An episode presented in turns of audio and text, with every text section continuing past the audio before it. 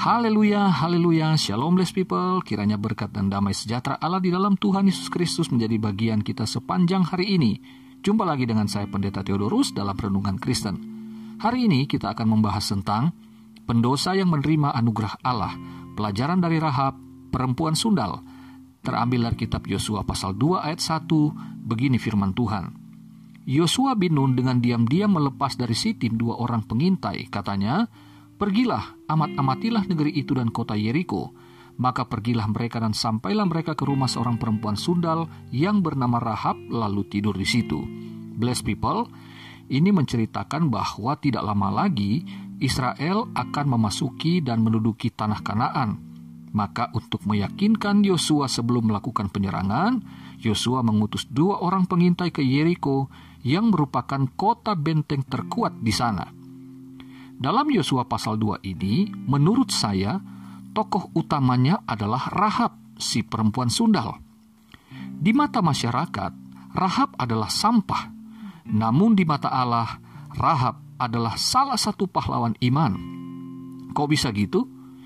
Penulis surat Ibrani oleh Ilham Roh Kudus mencatatkan nama Rahab, si pendosa itu, termasuk dalam deretan pahlawan iman perjanjian lama.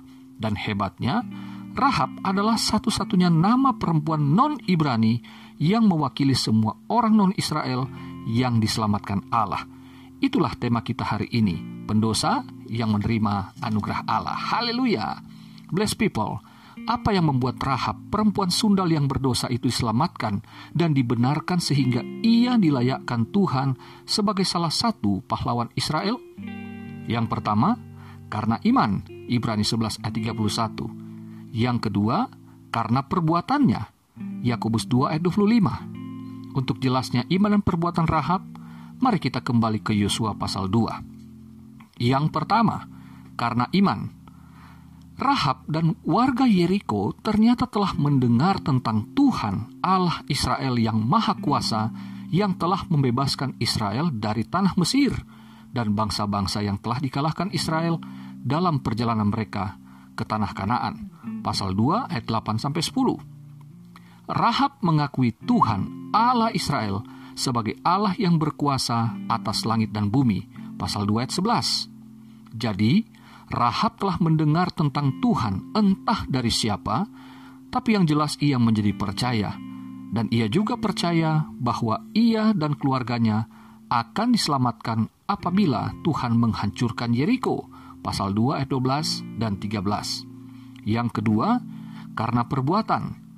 Rahab mempertaruhkan nyawanya demi melindungi dua orang pengintai Israel yang ketahuan masuk ke rumahnya oleh Raja Kota Yeriko, pasal 2 ayat 2 dan 3. Rahab mengecoh penyidik raja sehingga pasukan keamanan kota pergi ke arah yang sia-sia, pasal 2 ayat 4 sampai 7. Ini adalah aksi kontra intelijen yang brilian dan menurut saya Rahab adalah perempuan pertama yang melakukan hal itu. Rahab menolong kedua pengintai Israel untuk keluar dari Yeriko dengan selamat. Pasal 2 ayat 15 dan 16, lalu ayat 21 dan 22. Hasil akhirnya adalah Rahab dan seisi rumahnya diselamatkan karena iman dan perbuatannya. Yosua 6 ayat 17, ayat 22 sampai 25. Dan Rahab seumur hidupnya menjadi bagian dari orang Israel, bahkan mendapatkan kehormatan menjadi ibu yang melahirkan keturunan Mesias, yaitu Tuhan Yesus Kristus. Haleluya! Itu adalah Matius 1 ayat yang kelima. Nah, bless people, kita mungkin memiliki latar belakang yang kurang baik. Kita mungkin punya reputasi dulu itu tidak baik, tidak benar Mungkin bisa dibilang juga kita adalah sampah masyarakat. Tetapi dalam kasih karunia Allah, Dia tidak pernah salah memilih kita. Ketika Dia menyatakan namanya didengar melalui pemberitaan Injil, sebagaimana Rahab mendengar bagaimana caranya tidak jelas, tetapi ketika dia mengakui Tuhan Allahnya Israel adalah Allah yang Maha Kuasa, Sang Pembebas Israel, maka ia dan keluarganya diselamatkan Tuhan Demikian dengan kita. segelap apa pun masa lalu kita, tetapi ketika kita orang berdosa ini mengakui Yesus Kristus adalah Tuhan dan Juru Selamat, maka kita diselamatkan, dan dengan kita diselamatkan, kita juga dijadikan Allah Tuhan untuk menjadi saksi bagi keluarga kita, sehingga keluarga kita pun bisa diselamatkan seperti kita. Dan iman yang ada pada Rahab itu menghasilkan juga perbuatan-perbuatan yang luar biasa, bahkan sampai mempertaruhkan nyawanya. Saudaraku, ketika kita mengakui Yesus Kristus sebagai Tuhan dan Juru Selamat, hidup kita akan diubahkan.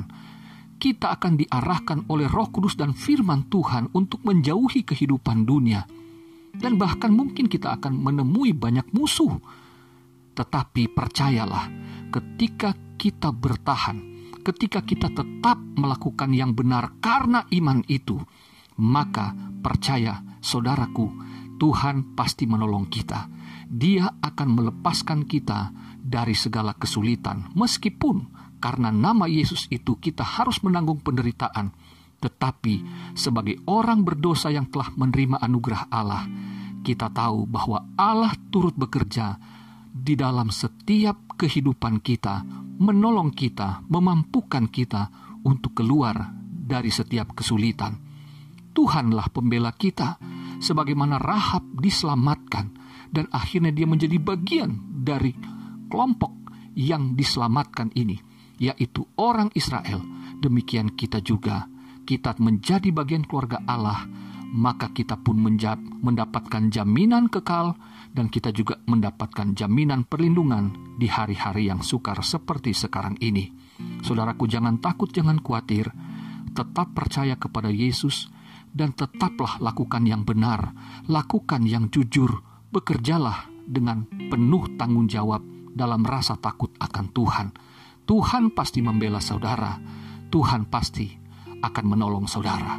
Selamat beraktivitas, Tuhan Yesus mengasihimu, Tuhan Yesus memberkatimu. Haleluya, bless people.